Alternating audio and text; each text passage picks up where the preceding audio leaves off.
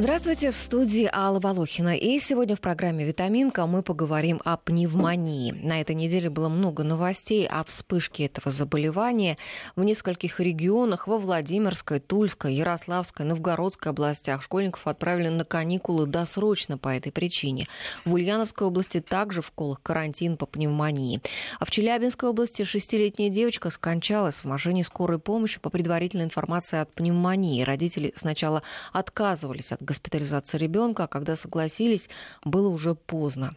С начала октября Роспотребнадзор фиксирует рост заболеваемости внебольничными пневмониями. У нас в студии врач-пульмонолог детского возраста Центра пульмонологии респираторной медицины а, «Интегромед» Наталья Никитина и врач скорой помощи Михаил Коневский. Здравствуйте, господа. Доброе утро. Доброе утро. Итак, а, эпидемия или а, вспышка пневмонии? Вот что сейчас все-таки происходит? Близки ли мы к эпидемии? Нет, я хотела бы отметить, что к эпидемии мы не близки. Да, можно отметить, что это сезонная заболеваемость, да, а, вирусные, скорее всего, пневмонии. Да? Связано это чаще всего бывает в этот сезон с погодными условиями, неблагоприятными факторами внешней среды, а так в том, что люди взрослого да, поколения и детского возраста не успели оздоровиться за период летних каникул. Организм вот. ослаблен. Организм многих, ослабился. Вот, в смысле того, что не успел отдохнуть. Мы ведем с вами, к сожалению, пассивный образ жизни. Мы не занимаемся спортом. Вот еще одним ну, ведущим. Кто-то все-таки занимается, но не в том да, не в той силе, как необходимо этому нашему организму. Да, в общем-то, превалирует сидячий образ жизни. Да? Ну, а, также... а, а о профилактике мы да. сегодня обязательно да. еще поговорим. Мне да. хотелось прояснить сначала вот вопрос именно а, о том, а, насколько мы близки к эпидемии, а, грозит ли она нам или нет. Ну, эпидемия, я думаю, не грозит, если вовремя заниматься своим здоровьем, закаливанием. Вот, Закаливанием. И... Вот вы говорите, и, простите, что да, перебил, пожалуйста. Михаил Ильич. А, вот буквально новость пришла там, в пятницу. Врачи говорят о том, что исследования провели в научном институте а, в Европе, и а, вывод сделали такой, там на основании там, трех тысяч человек там какой-то провели опрос, угу. там исследовали их, а, что а, контрастный душ, он оказывает такое же влияние на организм человека, как всего одна чашка кофе. Вот, вот к такому выводу. В общем-то, это действительно, по-другому это называется еще душ Шарко, насколько я помню из изучения. Вот, он помогает, он закаливает организм. Вот. И организм впоследствии может противостоять практически любым заболеваниям э, дыхательной системы. Вот. Ну, все-таки эффект одной чашки кофе. Ну, я бы не стал сравнивать это с кофе. Я бы не стал сравнивать угу. этот момент с кофе, потому что совершенно другое воздействие кофе на организм по сравнению с душем, с контрастным душем. Угу. Хорошо, опять-таки к мерам профилактики мы попозже придем, да, и, и поговорим об этом еще подробнее. И, кстати, наших слушателей я тоже приглашаю задавать свои вопросы, друзья, звоните нам по телефону 8 495 232 15 59, также вам доступен наш WhatsApp и Viber 8 903 170 63 63 и а, наш смс-портал 5533. Первым словом сообщение пишите «Вести». Ну, вообще такое впечатление, что а, вот эти вспышки эпидемии пневмонии – это вот такое явление нашего времени, сегодняшнего. А, потому что мы вот так разговаривали тут в редакции между собой и сошлись во мнении, что раньше такого не было. Что вот какое-то у нас такое представление у всех, что воспаление легких, пневмония – это если ты уж прям сильно простудился, или в основном это а, осложнение после тяжелой болезни? Это может быть и осложнение тоже, если плохо леченный тот же самый ОРЗ, допустим, человек вместо того, чтобы лечиться, чтобы обратиться к врачу, он идет на работу. Вот. Поэтому происходит осложнение. Но сейчас многие боятся брать больничные листы, потому что боятся потерять работу. То есть все это связано с нашей реальностью в жизни. Ну а школы? Вот выкашивает прям школы буквально э, вспышка и а родители идут на работу. Здесь дело в том, что родители тоже не всегда готовы взять больничный лист по уходу за ребенком. Зачастую они занимаются самолечением с применением самостоятельным назначением антибактериальных препаратов, что, в общем-то, в мировой практике недопустимо. Также злоупотребление злоупотребляют применением противовирусных иммуномодулирующих препаратов, угу. которые впоследствии влияют на иммунную систему детского организма и, соответственно, организм сам не противостоит ни одной другой инфекции. Ну, то есть вот получается, вообще вы согласны с тем ощущением, что вот как бы в прежние времена, вот скажем, еще лет там 20-30 назад, не ну, было так, такого, такого массового не было, распространения Такого не было. Плюс еще я бы добавил, идет агрессивная реклама, реклама по телевидению. Заболела то, примите это, примите это, примите то. И люди лечат симптоматику, они не лечат саму болезнь. И поэтому болезнь уходит вглубь, угу. и начинается осложнение. Ну, а вот эти, вы упомянули иммуномодуляторы, иммуностимуляторы, вот эти средства, действительно сейчас их в аптеках очень много, и а, они вот в виде там каких-нибудь сосательных там таблеток, Конфеты, вот, таблеток, да, вроде да. как от горла, да, вот купить угу. так вот прям горло у тебя запершило, и покупают эти иммуномодуляторы просто как вот Чтобы не ходить к врачу. Чтобы не ходить да. к врачу, абсолютно верно. А То на самом это деле не... это небезопасно, это да? не безопасно. Нет, не безопасно. Наша иммунная система перестает сама вырабатывать антитела, Защиту. которые помогают бороться организму самому. И тем самым, если бы мы раньше излечились сами от ОРЗ, да, банального, то наш организм сам бы с этим справился. А теперь он не может справиться без применения иммуномодуляторов. Мы к этому привыкли. То есть, а получается, что вроде бы жить мы стану как-то уровень жизни растет у людей, да, и, а и, и продолжительность нет. А жизни нет. растет, да. А становимся мы как-то, получается, слабее, да. Более и, уязвимы. Да. Так, и вроде бы и а, образование у людей повышается, и знают все, что нужно там а, детей закалять, да, и как-то правильно лечить, обращаться к врачу. Но а... медицинское образование наших родителей, оно слабше, слабеет. То есть они не Вы хотят имеете ничего... в виду наши родители, это родители Наши, вот, современные, де, которые... Людей, я бы сказал, медицинское образование людей, хотя бы знать какие-то элементарные вещи, чтобы самому себе оказать какую-то помощь. Этого практически нет. Я много раз говорил, что у нас не, не умеют и не хотят уметь оказывать себе, себе или окружающим первую помощь. Нет, ну у нас вообще-то так-то каждый первый э, врач-то сам себе, сам да? себе, себе, да, но потом да, чуть потом что... его помощник интернет. И Да. потом чуть что, не дай бог что, виноваты врачи. Сколько раз мы с этим сталкивались? Мгм. Ну хорошо, давайте разъяснять, что пневмония это не только осложнение после болезней. Да, пневмония, она может иметь а, какую природу? Она может быть и вирусной, И вирусной, да, и бактериальной, да, и еще и грибковой. И грибковый. Вот это удивительные вещи. Получается, что пневмония, она может быть вообще ото всего. Абсолютно верно. Организм ослаблен. Вот. Грибковая, любому грибковая пневмония, начнем да, с того, что она, конечно, у здорового человека никогда не возникнет. Она возникнет у человека, у которого есть какое-то иммунодефицитное состояние изначально.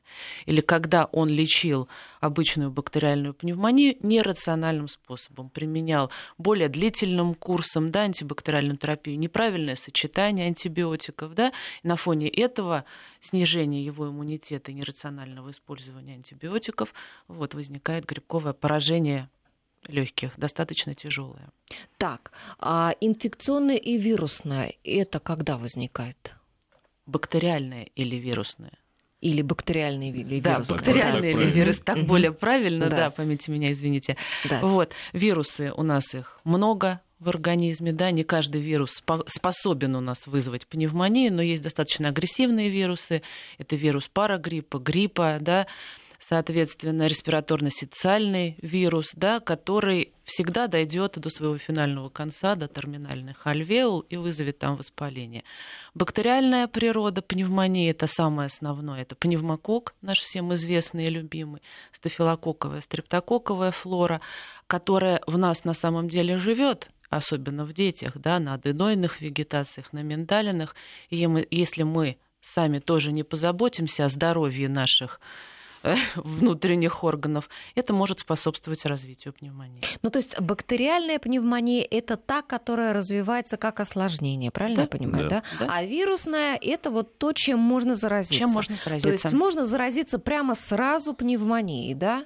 Или все-таки сначала, Сначала ОРВИ? какие- снач- Сначала все равно будет проявление респираторной вирусной инфекции в виде насморка, кашля, да, а потом все глубже, глубже, глубже першение в это горле, и А дальше глубже это все пойдет. дальше.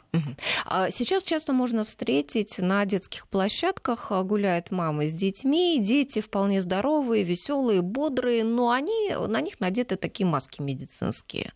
Вот как вы считаете, вот этот способ а, профилактики, вот водить ребенка гулять в этой вот медицинской маске, Он ничего не дает. Он ничего не дает. Во-первых, ребенок находится на свежем воздухе, и так идет естественная вентиляция, да, то есть он в свежем воздухе, да, не особо впитывает А себя. маска все равно вирусы Вот. пропускает. Варус- Вот. Маска все равно пропускает вирусы, и вообще по всем правилам, да, как в хирургии, Её маска должна менять. меняться каждые два Конечно. часа, а не одеваться утром и не сниматься вечером. ну, видимо, на улицу они его ведут примерно там на два часа, надевают эту маску. Для самоуспокоения. Мгм. Да. То есть, если все-таки, тем не менее, а, в период вот таких эпидемий, гриппа, вот там зимой, можно часто встретить, там в метро ездят люди, в- люди в масках, да, там, там в детсад, может быть, кто-то даже приводит детей, а, когда там начинают дети в группе заболевать. Вот это все бессмысленные действия? Или все-таки там, ну, Нет, ну нельзя говорить, что все это бессмысленно в каком-то проценте, да, случаев это действительно носит положительные эффекты, если люди. Но в опять же, это не повально то, что Вот. это спасает. Да, вас. не Это- надо всем повально одевать и весь город, чтобы ходил и там пугался. ну, во всяком пугать случае, друг друга. Да, и думал о том, что действительно у нас какая-то глобальная эпидемия. ну, во всяком случае, на улицу точно, да, не нужно надевать Нет, ребенку на улицу нет. маску. Нет. Мгм. В общественный транспорт, да, там, да, когда действительно люди, которые ходят на работу с заболеваниями, чихают, кашляют, обезопасить своего ребенка, может быть, и стоит. Так, а хорошо. Э, Мы сказали уже сейчас, что м, случаев пневмонии сейчас гораздо больше, чем было там лет 20-30 назад, в силу того, что мы неправильно со своим организмом обращаемся, да, и с организмом Да, наших детей. А вот течение, пси- э, течение а, пневмонии, оно а, сейчас проходит вот по сравнению там с прошлыми годами сложнее или нет? Вот по ощущениям, потому что, скажем, там, ну вот рассказывают знакомые, а, как проходил там у их родных и близких, вот такое ощущение, что действительно вот прям сложнее сейчас. Ну, все зависит от организма. Насколько он защищен, насколько он приспособлен и приспособился к этой симптоматике. У каждого происходит по-разному. У детей это происходит тяжелее, сложнее. Ну, Да. педиатр скажет. А у взрослых они более привыкшие к, к различным заболеваниям, к различным изменениям в своем организме, и взрослый произ... э, у взрослых это протекает несколько полегче, и они переносят это заболевание несколько легче. И опять же, надо вовремя начинать лечение. Не надо затягивать, не надо заниматься самолечением. Как приезжаешь на вызов, болеет человек уже 3, 4, 5 дней. Спраш- Спрашиваешь, к врачу обращались в поликлинику? Нет. Почему? Думали, пройдет. Ну, шикарная фраза, конечно. Я говорю, граждане, когда-нибудь все действительно пройдет, но вы это можете не почувствовать. Ну, простуд такое заболевание, что действительно все сначала пытаются лечиться самостоятельно, а когда уже понимают, что встать не могут, тогда Ну. уже, да, обращаются к врачу. Но вот э, течение болезни у детей, вот оно чем Да. отличается от того, как это у У взрослых детей проходит? это отличается тем, что э, у детей более э, выраженные явления дыхательной недостаточности могут развиться, да, в силу Они того, задыхаются? Они задыхаются в силу того, что у ребенка до пяти лет, в общем-то, имеются такие конституциональные особенности строения, узкие дыхательные пути. Ребенок не может сам откашлять то количество мокроты, которое э, вырабатывается в ходе воспаления. Да? Э, Некоторые родители достаточно пассивно себя ведут, они не откашливают своего ребенка, тем самым загоняют э- эту слизь более глубоко, тем самым заде- задействуются более глубокие да, структуры в легких и задействуются плевры, и, соответственно, возникает затрудненное дыхание. А что значит родители не откашливают ребенка? Э, э, В технике лечения детей, да, особенности, да, когда мы применяем с вами в лечении муколитические препараты, это препараты, которые нам разжижают и обеспечивают Ну, выведение мокроты, да, соответственно, мы должны помочь То ребенку это не как- откашляться. Да, то есть это не какой-то механический процесс, Нет, это не механический процесс, помогать это процесс реабилитации, А который необходимо Прием применять. препаратов. Прием препаратов. Они вызывают разжижение мокроты, они увеличивают ее объем. Для того, чтобы это все вывести, родитель должен помочь своему ребенку. Это мы потом с вами, наверное, mm-hmm. вернемся к этому. Это дыхательная гимнастика, да, массаж грудной клетки, который под силу сделать любой родитель дома, если ему доктор это покажет. Тем самым он облегчит состояние ребенка, это все не, не, не будет застаиваться и, соответственно, будет более быстрое выздоровление. Ни разу я никогда ни от одного детского врача не слышала, чтобы кто-то предложил научить массажу грудной клетки. Я даже не слышала, что есть массаж грудной клетки, который облегчает Это вот эти восстановительное процессы. лечение, конечно. И я него бы мы не такой можем. момент, что многие, принимая препараты, разжижающие мокроту для откашливания, принимают противокашлевые препараты. Противокашлевые, и что все, естественно... понимаете, нарушается да. баланс. Вы хотите откашляться, а приняли, приняли противокашлевой препарат какой-то, и кашля нет. И организм плюс не может еще, очиститься. Да, плюс еще хотела добавить, у нас теперь появилось, да, в структуре нашей жизнедеятельности, у нас появляются на свет недоношенные малыши, да, которые уже внутриутробно перенесли пневмонию за счет того, что мама их, к сожалению, чем-то инфицировала, да, соответственно, применялись более сильные антибиотики.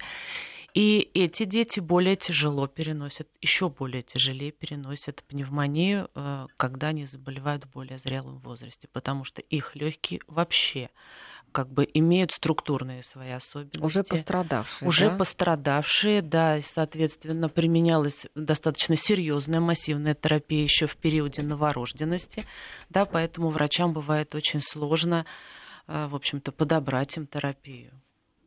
А вот я прочла о том, что мужчины болеют на 30% э, чаще пневмонии, чем женщины. А что можно сказать о детях? Вот мальчики, девочки. Здесь, здесь нет такой градации. Девочки и мальчики болеют одинаково. Это зависит от конституциональных особенностей а самого Михаил... организма. А, Михаил Ильич, а вы не обращали внимания на гендерные? Вот, нет, ни разу такого не было. В общем-то, болеют и те, и другие. И мужчины, и женщины, и дети, и мальчики, и девочки. Ну, опять же, зависит вот допустим, если мужчина курит, вот это, конечно, более тяжелее проходит пневмония. А, давайте, может быть, а, обсудим разные виды пневмонии. Еще мы уже поговорили, да, бактериальные, вирусные и так далее. А атипичная пневмония, что это такое? Атипичная пневмония – это пневмония, вызвана атипичными представителями, да, которые могут вызвать очень часто. И они теперь встречаются у нас. Это хламидия пневмония, микоплазма пневмония, да, которые э, персистируют круглогодично в нашей среде. Заражаются люди воздушно-капельным путем этой инфекции, когда рядом находится кто-то кашляющий. То есть кто-то покашлял в метро, э, да, в, метро в том же самом или в в группе той же самой, если касаться детей, да, в детском саду, вводят больного ребенка, кашляющего больного ребенка, лечат его дома, утром и вечером, а он продолжает кашлять. Возможно, он уже инфицирован хламидийной микоплазменной инфекцией, он распространил, в общем-то, ее вокруг себя. Вокруг себя. У кого организм из детишек более слабенький, тот в себя это забрал, этого атипичного представителя, и, соответственно, возможно, реализует либо пневмонию, либо бронхит, обструктивный бронхит, соответственно. То есть вот эти представители вызывают у нас атипичные течения. Так, а хорошо, а какая, какой вид пневмонии для детей самый опасный? Как и для любого человека, это плевропневмония. Так, он из чего развивается этот вид пневмонии? То есть началом что Какой служит? возбудитель? Что служит началом? Служит болезни? началом, как и всегда, повышение температуры, кашель, там, насморк, как обычные проявления респираторной инфекции. Потом воспалительный процесс спускается более глубоко ниже, в альвеолы, да, поражает вот эти мешочки воздухоносные, которыми заканчиваются наши дыхательные пути уходит более глубоко в легочную ткань и затрагивает плевру, то есть тот листок, который защищает наши легкие, в общем-то, от всяких травматических повреждений. Да. Вот эта плевра, это э, наша пленка тоже поражается, возникает явление затрудненного дыхания, да, в виде отдышки. Вот, могут быть боли в грудной клетке, да, достаточно интенсивные у пациентов, у кого одностороннее э, поражение, соответственно, даже могут э, реже дышать этой частью легкого, потому что это дыхание приносит ему боль. Да, в этих случаях, естественно, говорим о том, что это лечится только в стационаре. Это лечится и в условиях отделения, а также в отделениях реанимационного профиля, потому что такие пациенты требуют более глубокого вмешательства, иногда даже с применением каких-то элементарных хирургических манипуляций в виде пункций.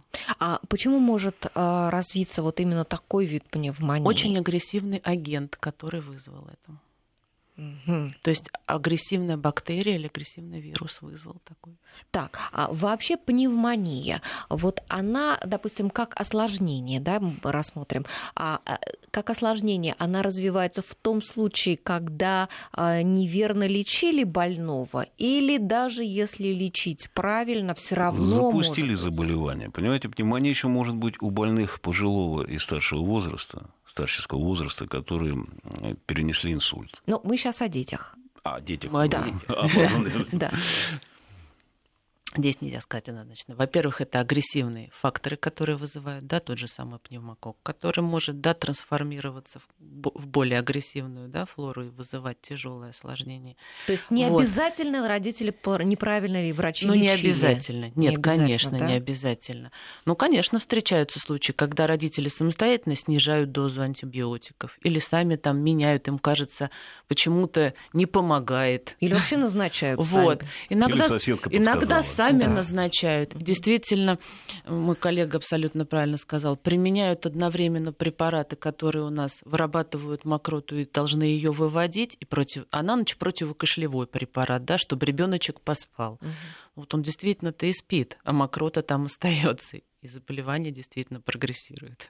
А можно ли перепутать а, с чем-то пневмонию? Вот я знаю э, историю, когда человека начали лечить от туберкулеза, а уже в процессе а, уточнили диагноз и сказали, что все-таки это пневмония.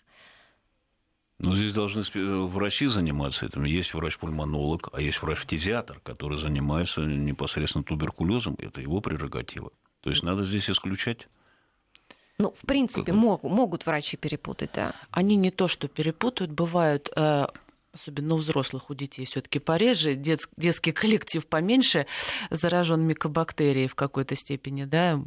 Вот. Когда делают прицельную рентгенограмму, да, обычную, да, флюорографию, которую мы с вами должны делать, да, ежегодно, и увидели там какой-то человек кашляет, и у него там была за несколько дней до этого температура, но он что-то там уже попил, и ему легче, да, вот, а, она имеет какую-то, раз он уже лечился, значит, она может иметь какую-то неправильную конфигурацию на рентгеновском снимке, и доктор может предполагать, что это либо уже течет пневмония, ну, какой-то уже стадии разрешения, вот, соответственно, а может быть, это и пораженная туберкулезом часть легкого. И, конечно, безусловно, здесь проводится диагностика, то есть мы, безусловно, посылаем на консультацию к своим коллегам, которые делают более расширенные да, исследования, но мы тоже, как пульмонологи всегда это назначаем, особенно взрослым, когда нам что-то непонятно. Вот, это компьютерная томография. Ну что ж, друзья, сейчас мы прервемся на полторы минуты на новости и вернемся к разговору. Итак, мы продолжаем обсуждать а, проблему пневмонии в детском возрасте. И у нас сегодня в гостях, я напоминаю, врач-пульмонолог Наталья Никитина и врач скорой помощи Михаил Коневский. И э, наши контакты для вас, наши слушатели, э, телефон э, в студию 232-1559, код Москвы 495, WhatsApp и Viber 8 903 170 63 и 5533, первым словом «Вести» — это наш СМС-портал. А, Михаил Ильич, а, скажите, вот а, в каком случае родителям нужно вызывать скорую помощь, чтобы вот предотвратить случаи, вот, скажем, подобные, как в Челябинской области, да, когда я напомню, вот мы с этого начинали, что шестилетняя девочка скончалась по дороге в больницу предварительно от пневмонии. Понимаете, мы с этим очень часто сталкиваемся, когда родители думают, что они могут сами решить все вопросы, связанные с заболеванием и вызывают врача, я бы даже не сказал скорую помощь, а впервые обращаются к врачу на третий, четвертый, пятый день. Вот. Врач выписывает лечение. Лечение не помогает. Но ну, если вы видите, что лечение не помогает, чего ждать дальше? Ну, многие продолжают, я не постесняюсь этого сказать, тупо принимать эти препараты, которые не помогают. Ну, а Чисто когда, психологически а когда... для себя, что думают, что пройдет. А потом начинается вся эта свистопляска, ребенок тяжелеет Вызывается скорая помощь, и хорошо, если бригада может довести до лечебного учреждения.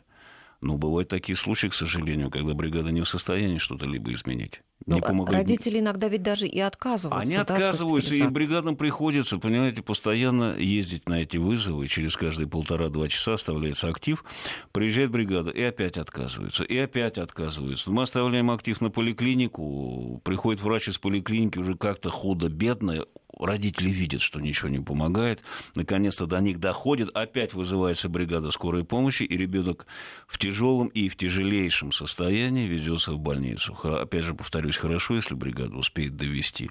Тут ну, не от а бригады, вот, да? Да, э, перебил Не я от бригады вас. зависит, понимаете, а зависит от состояния ребенка, от того, насколько родители прислушиваются к советам медиков.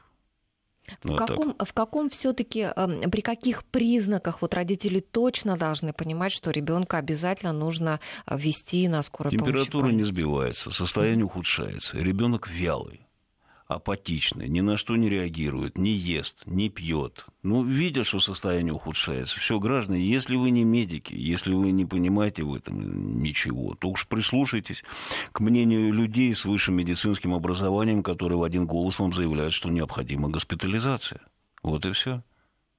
А какими э, сегодня, эм, не знаю, оборудованием да, оснащена скорая помощь? А каким вообще эм, владеют эм, врачи скорой помощи возможности, чтобы вот довести ребенка, ну, который уже в тяжелом состоянии? Владеют всеми способами, понимаете? Это и способы реанимации, оказания реанимационного пособия, это способы интубации трахеи, это кислородное оборудование, которое есть в любой машине. Вот. Но, понимаете, не всегда даже это оборудование помогает. Все зависит от э, времени запущенности заболевания, от состояния ребенка, а от состояния его организма. Насколько... Далеко ли детская больница? И далеко да? ли детская больница, и, как показывает практика, в общем-то, в городах страны не всегда это получается, потому что вследствие того, что многие медицинские центры закрыты, больницы закрыты, вот, приходится вести очень далеко больных, что детей, что и взрослых. Особенно из сельской местности. Сельской, да. Вот это я имел в виду, сельская местность, потому что закрыты фельдшерско-акушерские пункты. Все закрыто, больницы закрываются, объединяются, и приходится ехать очень далеко. Хорошо, если это 20-30 километров, а это, это 70, 80, 100 километров. Как быть? И во многих медицинских учреждениях врачи уходят. Да, вследствие маленькой зарплаты, потому что люди хотят тоже заработать деньги деваться некуда. А слушатели пишут, у моего ребенка в 4 года была пневмония, а педиатрия не слышала, хотя педиатр, видимо, а, да. хотя ребенок кашлял, высокая температура. Скорая приехала, поставили ротавирус. Через сутки температура 40. На скорой был квалифицированный доктор. А в результате обширная правосторонняя пневмония и с тех пор постоянно осложнение бронхит. Вот.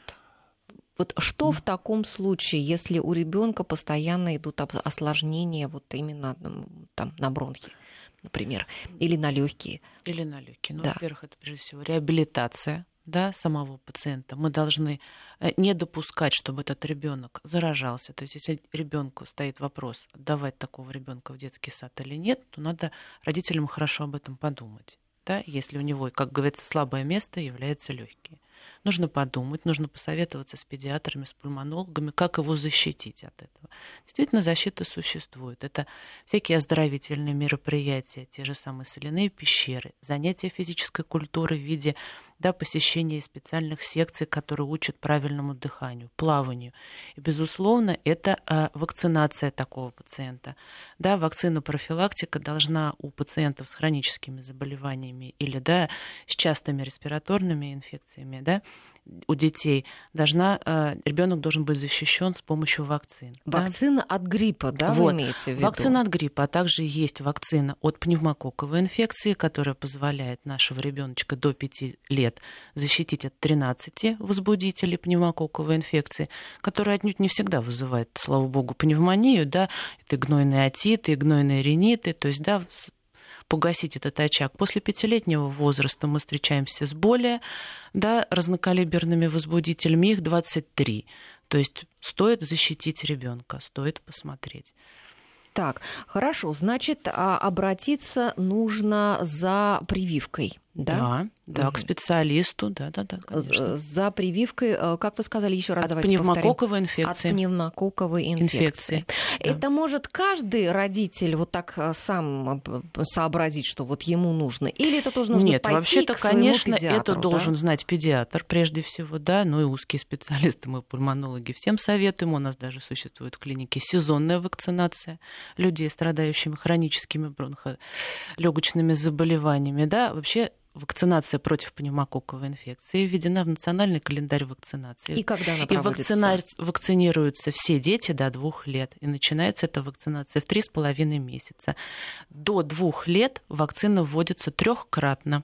После двух лет достаточно однократного введения защита такого ребенка обеспечивается на пять лет.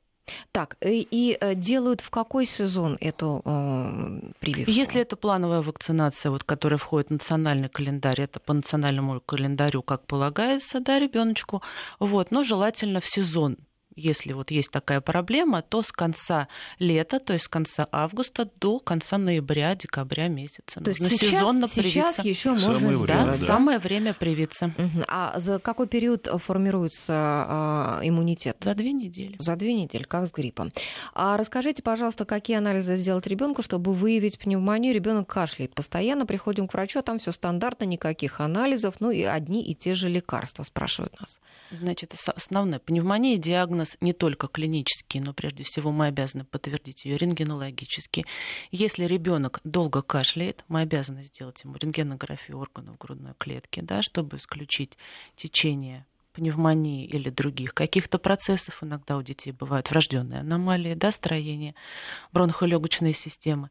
Безусловно, это исследования на инфекции, которые могут вызывать длительный кашель. Эти инфекции, я уже их про них говорила, это хламидия, пневмония, микоплазма, пневмония.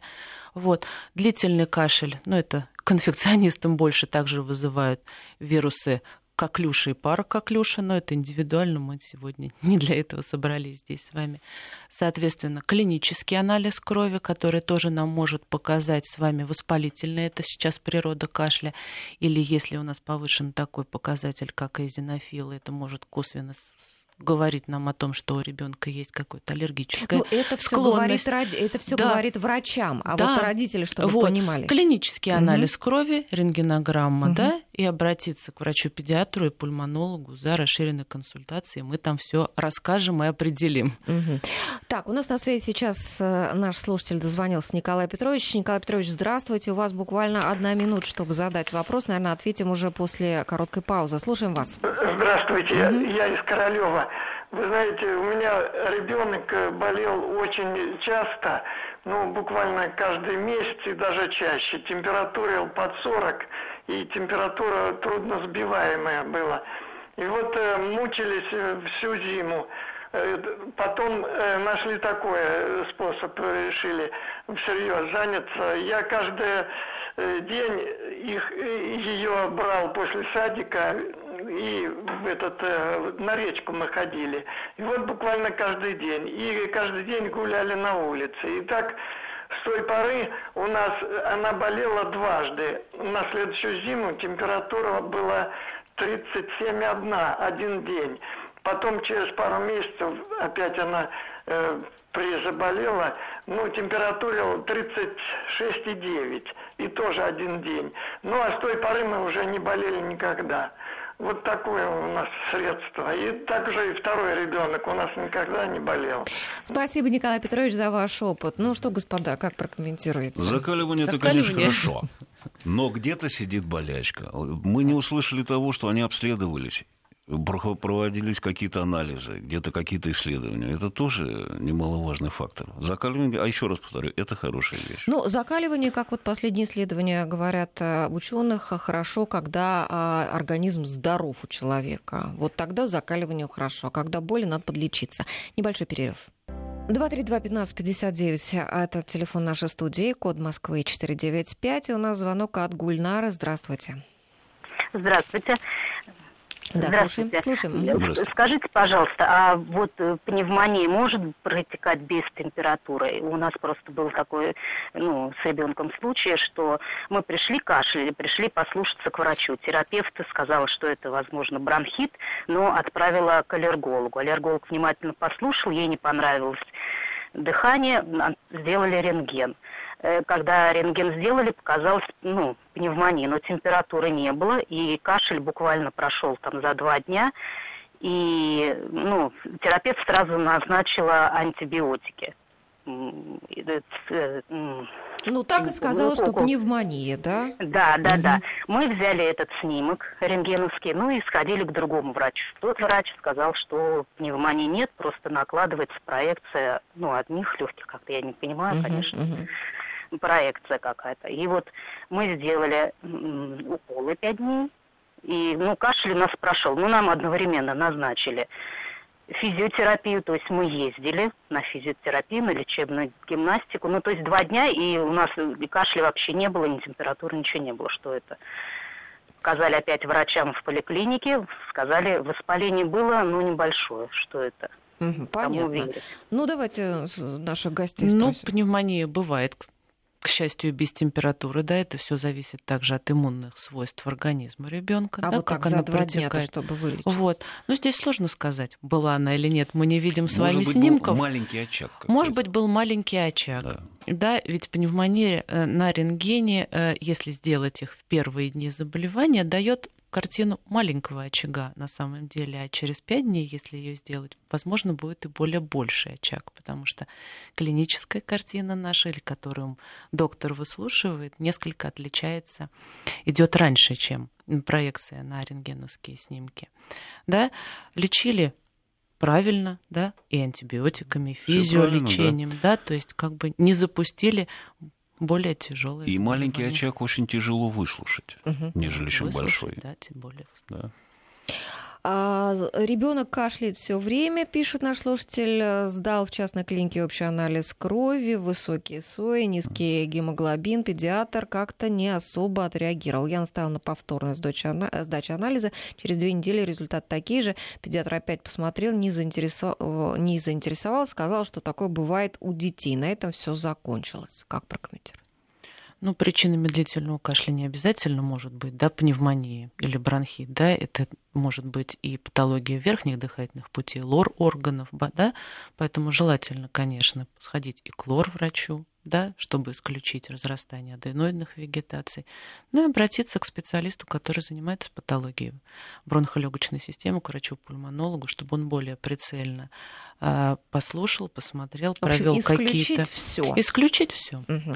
А, профилактика пневмонии. Вот сейчас а, в детских а, садах а, и в школах вот а, собираются там вентиляционные системы как-то там профилактировать, да, там а, включать лампы, а, там кварцевание вот это проводить и так далее. Вот эти меры, они вообще как-то способствуют?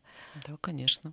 Да, конечно. Именно в вентиляционных всяких, да, там шахтах и особенно в кондиционерах у нас и скапливается, если мы вовремя не меняем в кондиционере фильтры, да, скапливается основное количество микроорганизмов, которые впоследствии могут вызвать заболевание. И главное лечить детей у врачей, а не отправлять их в детские сады или в школы. Понимаете? Ну, вот э, я прочла о том, что хроническая пневмония, она может длиться годами и десятилетиями. Вот действительно ли это так и как это выглядит? Хронической пневмонии у детей не бывает. Только да? у взрослых. Это только у взрослых. взрослых.